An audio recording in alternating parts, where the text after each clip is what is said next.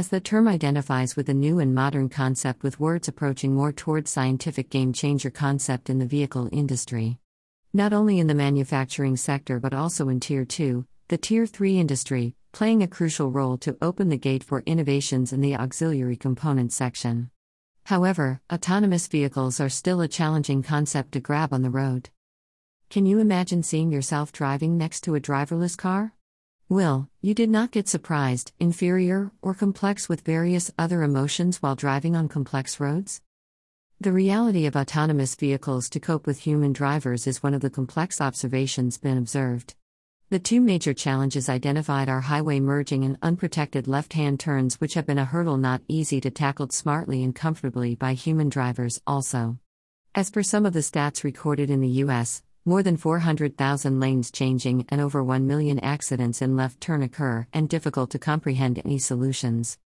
Now, just wonder the same scenario to be faced by AVs, it first has to program in such a complex way, and for that understanding of human behavior is needed, which is quite difficult, and thus the conservative approach to behavior with the safe operation is lacking.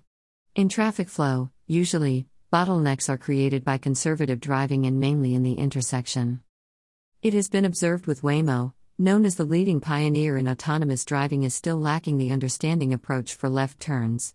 The situation calls for AVs to be vulnerable against the aggressive drivers and inhibitions in interpreting the intentions of their opponents, resulting in confusing, unexpected reactions and cited as endangered to others. The integration of AVs needs to be done in such a manner so that the human drivers can anticipate and react expectedly, leading it to avoid any major traffic accidents, such as in California, where 57% of the crashes are a result of being rear ended by human drivers.